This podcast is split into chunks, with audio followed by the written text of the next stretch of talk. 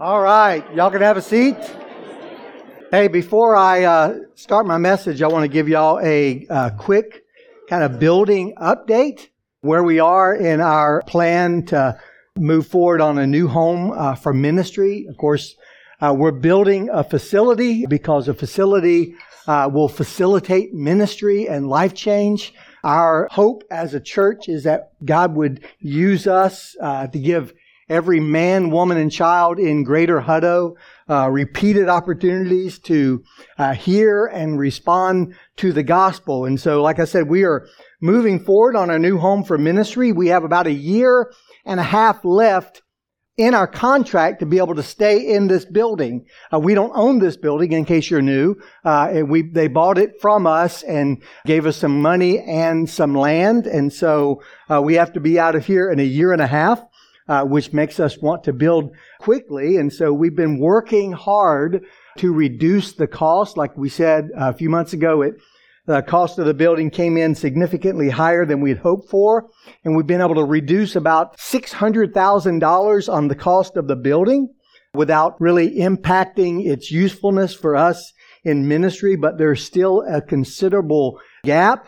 Uh, but after a lot of prayer and, you know, looking into it and really looking at every option. Uh, we are still moving forward and we're going to, as a church, step out on faith. And so we would ask for y'all as our church family to pray. First, pray that God would grant us favor with the city as we get all the kind of okays we need from them and all, you know, all the hoops that we have to jump through uh, with the city and the county and others so that we can break ground as soon as possible on our building. Pray for favor with the lenders as we go to banks. They've been really uh, great with us, but you know, it's a crazy time and interest rates are high. And so we want a, uh, a miracle interest rate. And so pray that God would grant us a miracle interest rate on this loan. Pray for, for provision to make up the gap uh, you know, as an elder team, we feel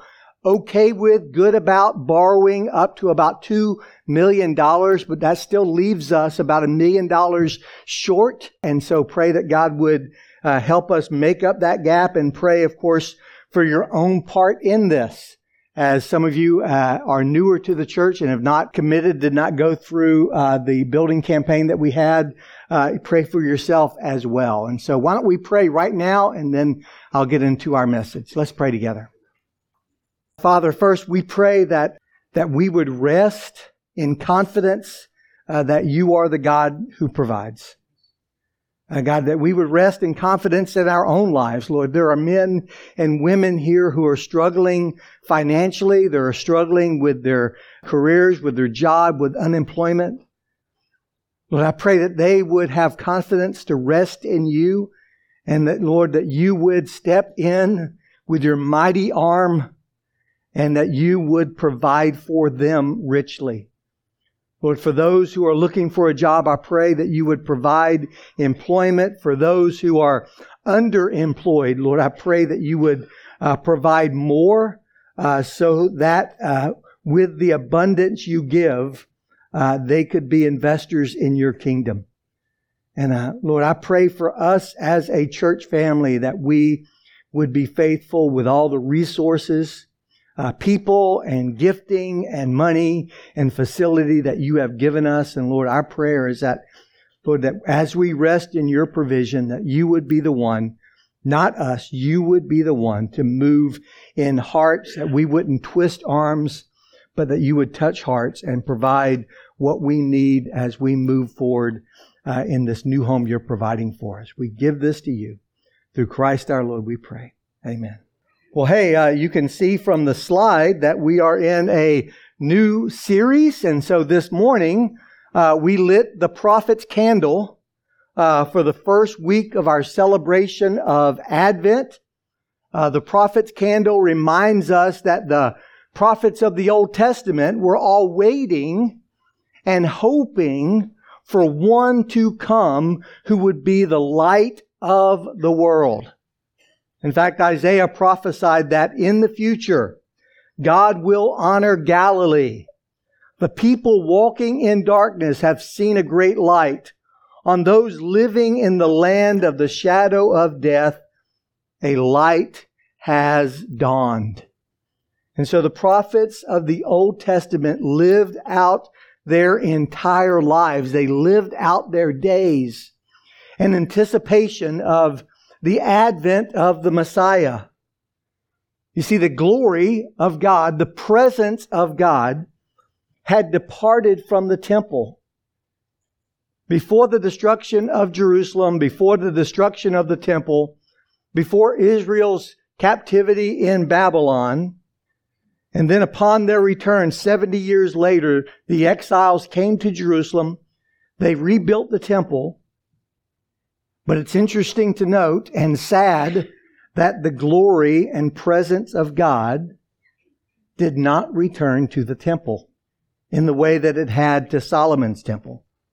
Yet the Old Testament ends with the promise that from Malachi 3:1, the Lord whom you seek will suddenly come to his temple.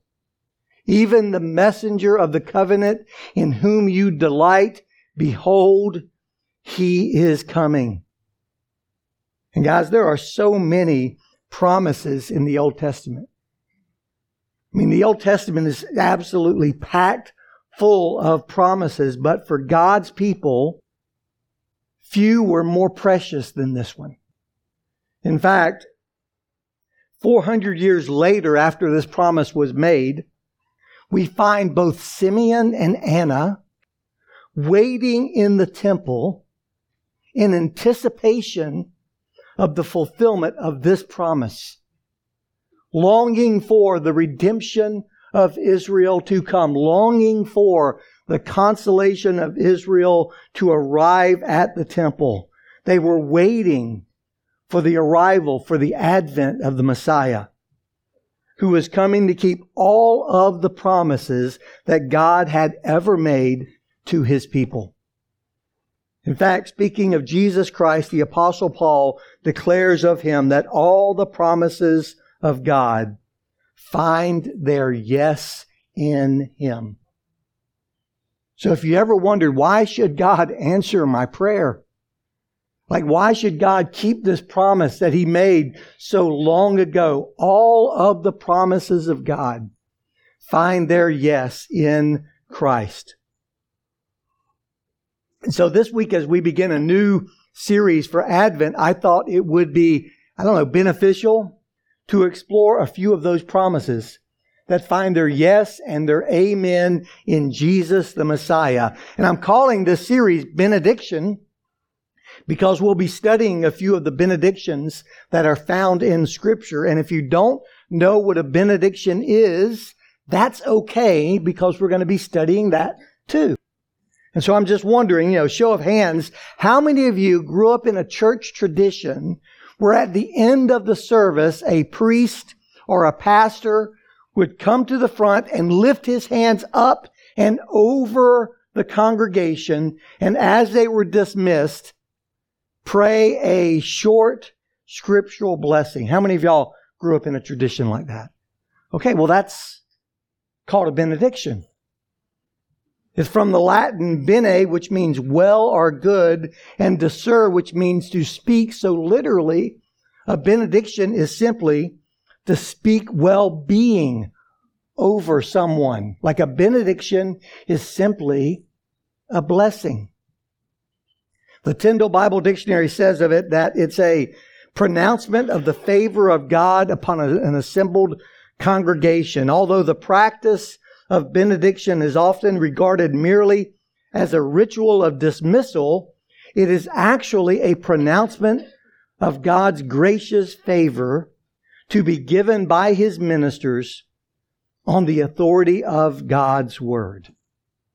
In fact, it was the great reformer John Calvin, who gave direction to all his churches in Geneva for the blessing of Numbers chapter 6, verses 24 to 26, to be prayed over each congregation on the Lord's Day at the end of the service.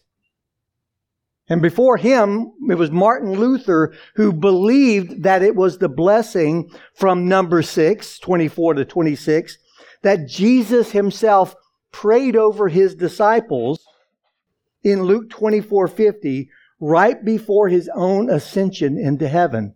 And so I thought as we kicked off this series, what better place to start than that blessing from Numbers chapter 6. So I would ask if you are able to stand with me for the reading of God's Word. We'll be reading number 6, 22 to 27. It says that the Lord spoke to Moses, saying, Speak to Aaron and his sons, saying, Thus you shall bless the people of Israel. You shall say to them, The Lord bless you and keep you. The Lord make his face shine upon you and be gracious to you. The Lord lift up his countenance upon you and give you peace. So shall they put my name upon the people of Israel, and I will bless them. This is the word of the Lord. You may be seated. Now, before we go any further into the series or into the sermon, I thought I would share with you kind of my guiding principle for the entire series, and here it is. The advent of Christ moved the benediction, the blessing, from the realm of aspiration to actuality. The benediction moved, I'm sorry, the advent moved benediction from aspiration to actuality, to which you may respond, huh? Like, I don't get it. Like, what does that even mean? Well, what I mean by this is that a benediction or a blessing, like number six, 24 to 26, on its own, left to itself, may sound really nice and make you feel good. But it doesn't hold up in the light of reality. I mean, think about it. Left to itself, it's just something to hope for, not something to have. I mean, in light of everything we know about the holiness of God and everything we know about the total depravity of all of mankind, how is it possible for God to do for anyone what is promised in these verses? I mean, the bottom line is if you read just the scripture leading up to Numbers chapter 6, verses 24 to 26, leading up to this declaration made by Yahweh in the wilderness to Moses, you're confident by this point of two things. God is uncompromising in his holiness. God is uncompromising. And man is unredeemable. I mean, those are the two things that just jump off not just the page, every page of the Old Testament. We are without hope. God is holy and we are not. Now, for a 21st century audience, this seems really foreign and even offensive. Because for a modern audience, as I read the blessing of number six, they can hear these words and yet feel no tension at all. Like we should feel tension. Like we should be people who know more of the Bible than three verses. Like we should know what the Bible says clearly about God. The Bible is God's revelation of Himself. Like we go to the scripture to know what God is like, but it also shows us what we're like. It's like a mirror that shows us the true condition of our heart. And so when we read the blessing of number six, we should feel that tension. Like, how is this possible? The prophet Habakkuk says of the Lord, Your eyes are too pure to look on evil. You cannot tolerate wrong. Like God turns his face away from sin. At the same time, the prophet Isaiah says of mankind in general that your iniquities have made a separation between you and your God. And your sins have hidden his face from you. So once again, the question is, how can a God who is too pure to look on evil, a holy God whose face is hidden because of our multiplied sins, how can that God make his face shine upon us and lift up his countenance to us? Well, the answer is that the arrival of Jesus made it possible. The advent of Christ moved the promise in this benediction from mere aspiration to actuality. It's not just something we hope for. It's something we have. Like we read this and we know as believers, like this is true of us right here and right now. It shouldn't be. It goes against logic and reason and reality, but this is true of every Christian in this room right here and right now. God is still uncompromising in his holiness. But mankind is no longer unredeemable because the Redeemer has come. And that's what this season is all about. So let's take a moment and look at the content of the blessing from number six that we can claim because of the advent of Jesus Christ. It begins, the Lord spoke to Moses saying, Speak to Aaron and his sons, saying, Thus you shall bless the people of Israel. You shall say to them, so the first thing that is obvious from the context of this passage, as you read all the verses leading up to it, is that the Lord is the one who initiates the blessing. Like this was not an ongoing conversation. Like Aaron didn't go to God and ask for this. He didn't show up at the tent of meeting and say, Hey, you know, I have this idea for the people of Israel. I'd really like them to be blessed by you. And I'm wondering, like, what do we need to do? How do we work that out? I, have written some things down. I just want to run them by you. No. God came to him and said, I want you, sinner, maker of the golden calf, just a few months earlier. I want you to place my blessing on my people. And here is exactly how you do it. God is the initiator. He always is. Romans chapter 3 makes it very clear that no one seeks God. God always takes the first step.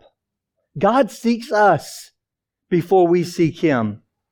And so God approaches Moses and instructs him to inform his brother Aaron, the high priest, the maker of the golden calf, that he is going to use him to bless the people of Israel.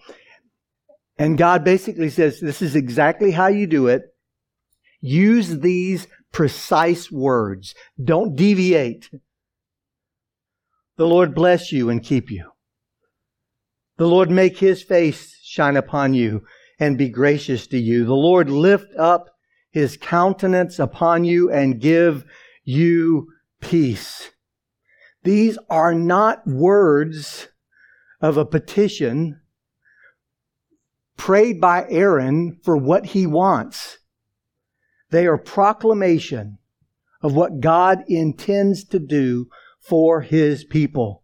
Three simple lines, six profound promises, each promise building on the previous one and kind of, in a sense, upping the blessing, as it were. Like it begins as a little trickle and it becomes a torrent. It becomes a mighty river.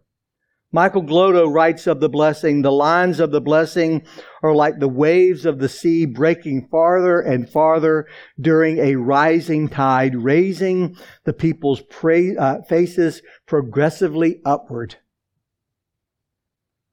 I mean, think about it. These are not simply words of well wishing, like have a good day, you know, or sweet dreams, kids, or be safe, safe travels.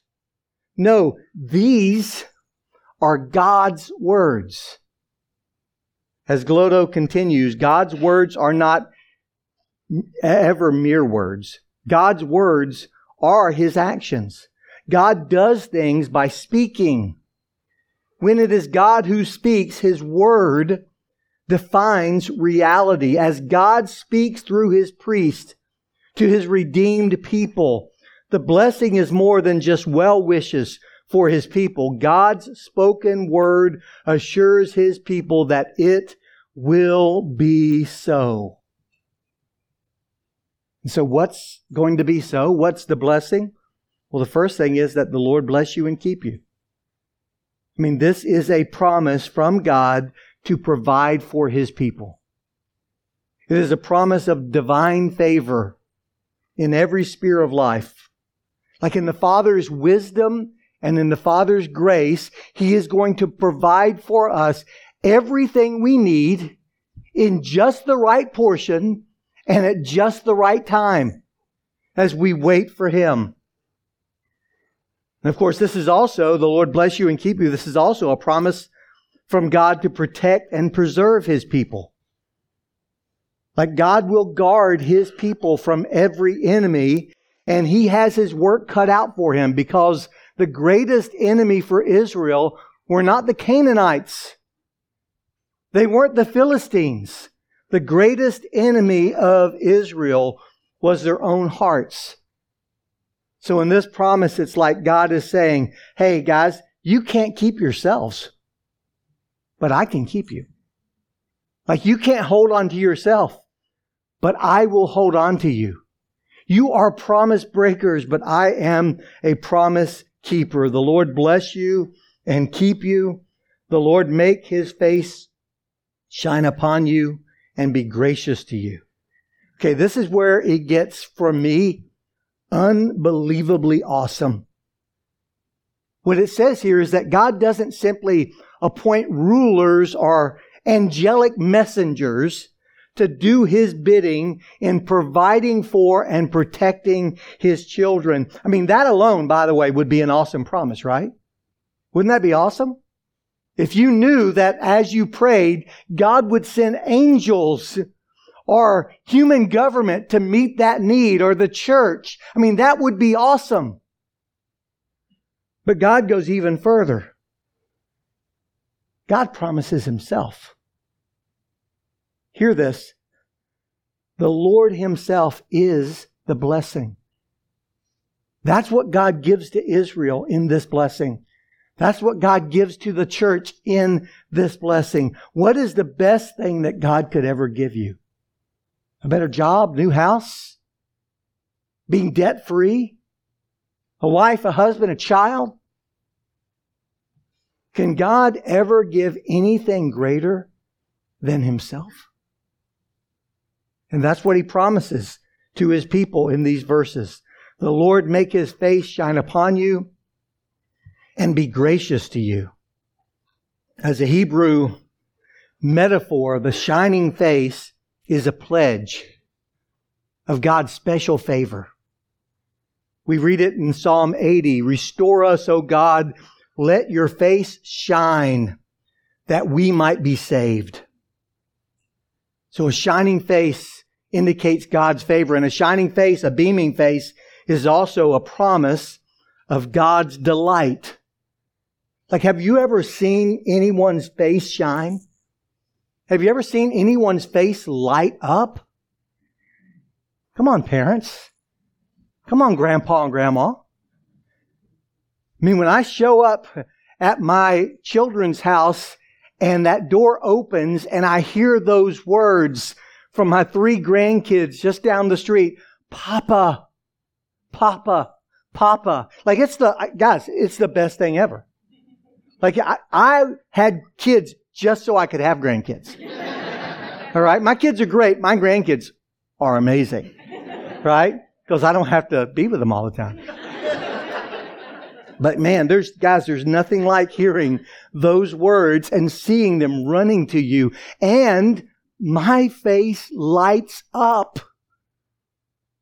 I mean, just look at Zach and Lizzie as they hold their little boy John. And you'll see someone whose face lights up. Hear Pastor Michael speak of his grandchildren, and you'll see someone's face light up. This is the heart of blessing. The thought, the idea that God delights in us so much that his face shines whenever he sees us. The psalmist writes in Psalm 18 19, God rescued me because he delighted in me. Like, can you imagine God delighting in you? I mean, it should utterly confound you. If it comes easy for you to have the idea that, of course, God delights in you, you're missing the point. Like, there's no way possible that God would delight in you. I mean, I know you just a little bit and, and I know me very well. And there's just no way. How is this even possible? And yet the scripture confirms it. I mean, guys, understand this is what every, every kid longs for, right? From their own father. To know that your dad delights in you to know that you're important to Him, to know that you matter to Him, to see your Father's face light up when you enter the room? Would there ever be a greater blessing than that? Well, yeah.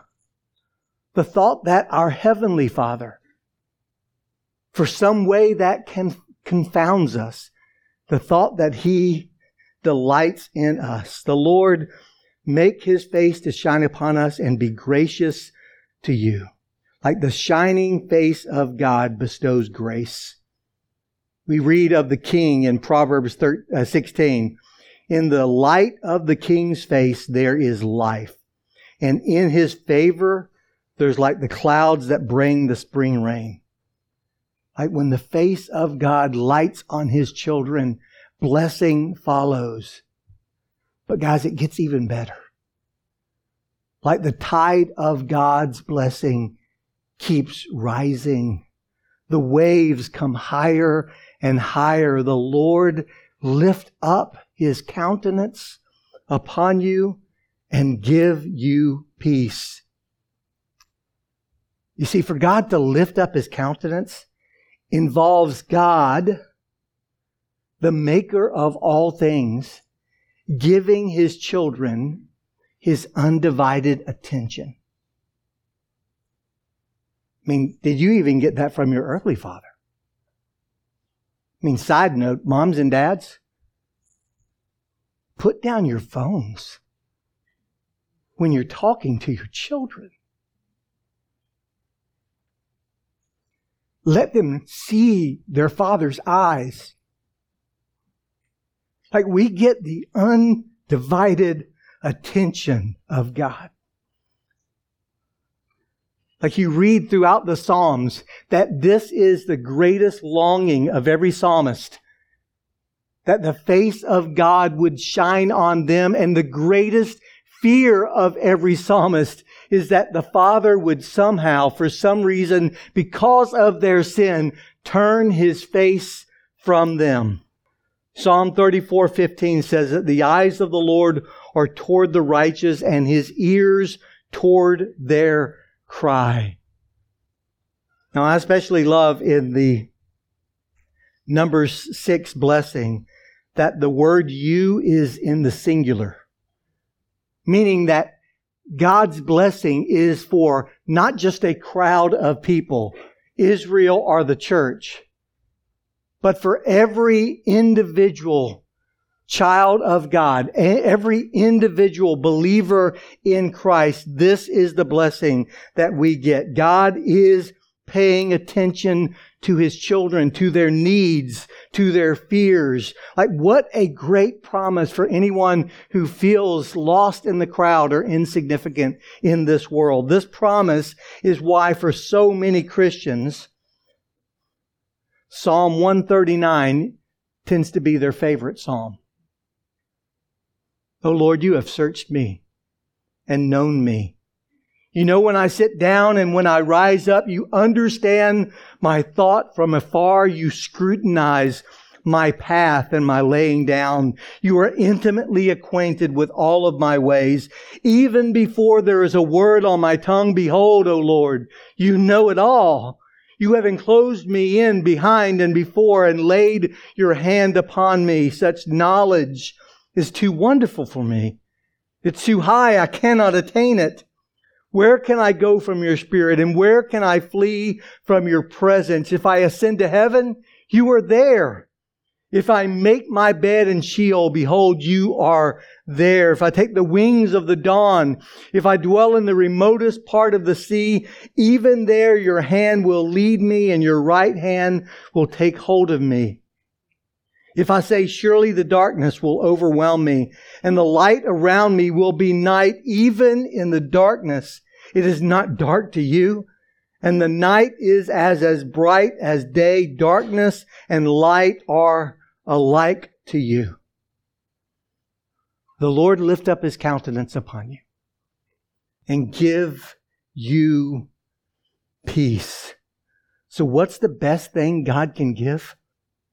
What the heart of blessing is a face to face relationship with the creator of the universe. Now, if you were to read most people's social media posts that include the hashtag blessed, you would conclude that God has nothing more to offer than what you can accomplish on your own by hard work and a good resume. But understand this God's definition of blessing is greater than you could ever imagine because the Lord Himself is the blessing. So that years later, after this was given, 1500 years later, Paul could write to the church of Philippi, For me to live is Christ, but to die is gain. Understand there's also a cause and effect relationship with each of these blessings. Each line involves God's action and the consequence of that action. So what is the consequence of God lifting up his countenance upon his people? Well, he will give you his peace. Shalom. A word that means total well-being, human flourishing. Is there anything greater that God can give than himself? Because shalom exists when God is present with his people. You have this sense, like, don't you? It comes in waves, but it's like this sense of rightness, this sense of wholeness, because there's a reality of rightness. There's a reality of wholeness behind that. And so God concludes his instruction to Aaron with these words of explanation about what is actually happening each and every time he gives this blessing. He says, So you shall they put my name upon the people of Israel, and I will bless them. To put one's name upon something is to give it a distinctive mark of ownership. Like think about, think about Andy writing his name on Woody's boot in Toy Story, right? Like what was he doing? This is my toy. This is my favorite toy. And so Andy during the, I'm sorry, Woody during the course of the the movie would kind of lean over and look at his boot and see that name. See Andy's name fading on his boot and knowing that he belonged to someone. That's what God does here. Like Christian, that's what he's done with you. He has placed his name upon you. Christ one. And the blessing, and in this blessing, we are stamped afresh with the name of the Lord. The Lord is the one who initiates the blessing. And understand the Lord is the one who actually does the blessing. He's the one who blesses. Like you catch this clearly in the repetition of God's name over and over and over. The Lord bless you. The Lord make his face to shine upon you. The Lord lift up his countenance to you. And just in case you somehow missed it, he sums up the end of this teaching with this statement. I, like I myself, like it's in the emphatic in the Hebrew, I myself will bless them. Like the best that the priest could do was pronounce the blessing. They could not bestow it. They were heralds, like a pastor. Honored heralds to speak of spiritual realities. So how can you, Christian, position yourselves to receive this blessing? Well, here's the good news. God gives it freely. He grants it freely. He does it out of grace, to which you have to respond, how? Like, how is that possible in light of everything we know about God's holiness and our sinfulness? How is this blessing prayed over the nation of Israel for 1500 years before the birth of Christ? How is this blessing possible? Like, what did God have to do to provide the blessing of Numbers 6 for sinners like us? Guys, well, this is what you need to understand. Understand that our blessing came through a curse. Jesus took our curse to give us his Father's blessing. Like that's the most important thing I can tell you today. Jesus took our curse to give us his Father's blessing. Galatians 3 says that Christ redeemed us from the curse of the law by becoming a curse for us. For it is written, cursed is everyone who is hanged on a tree, so that in Christ Jesus the blessing of Abraham might come to the Gentiles. And so just in closing, meditate on this. Did the Father bless Jesus and keep him? While he was dying on the cross? No. No. He did not. Did the Father make his face shine upon Jesus while he was on the cross? No. He did not. Did the Father turn his face toward Jesus while he was on the cross and give him peace? No.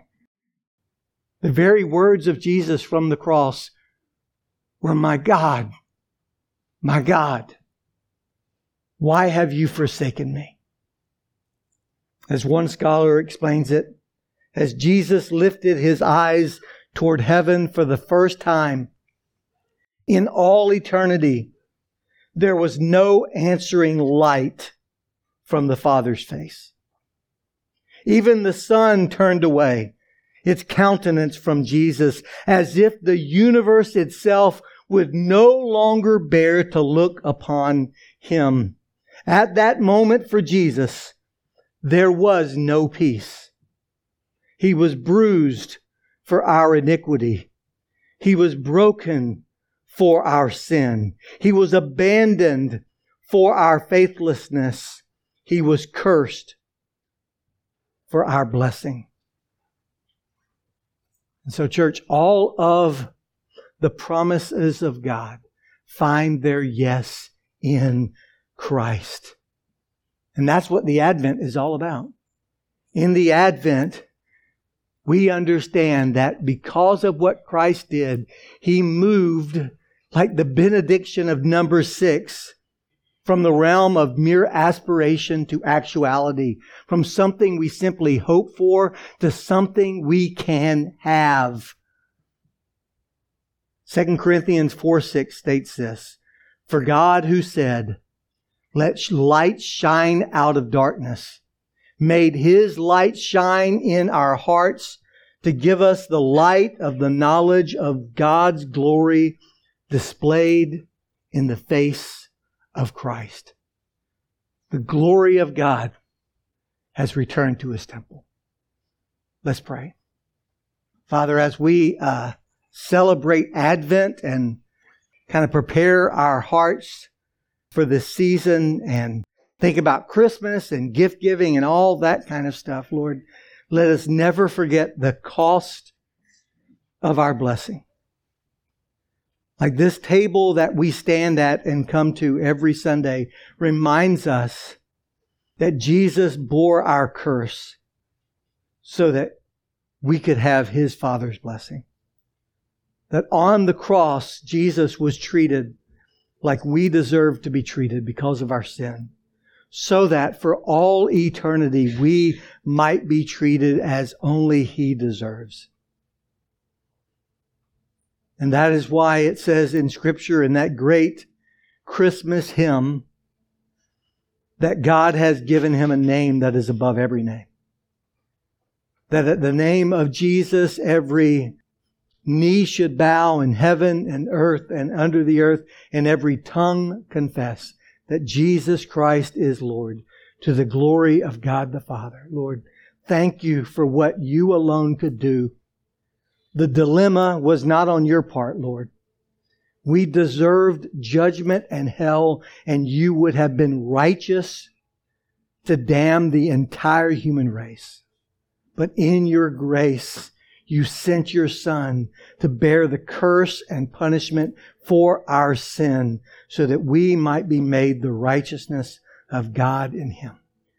We pray through Christ our Lord that you would bless this table and its elements that we would not take them haphazardly or foolishly out of just rote or tradition, but that as we step up to this table, we would be examining our hearts and remembering the presence, even now, we pray. Through Christ our Lord. Amen.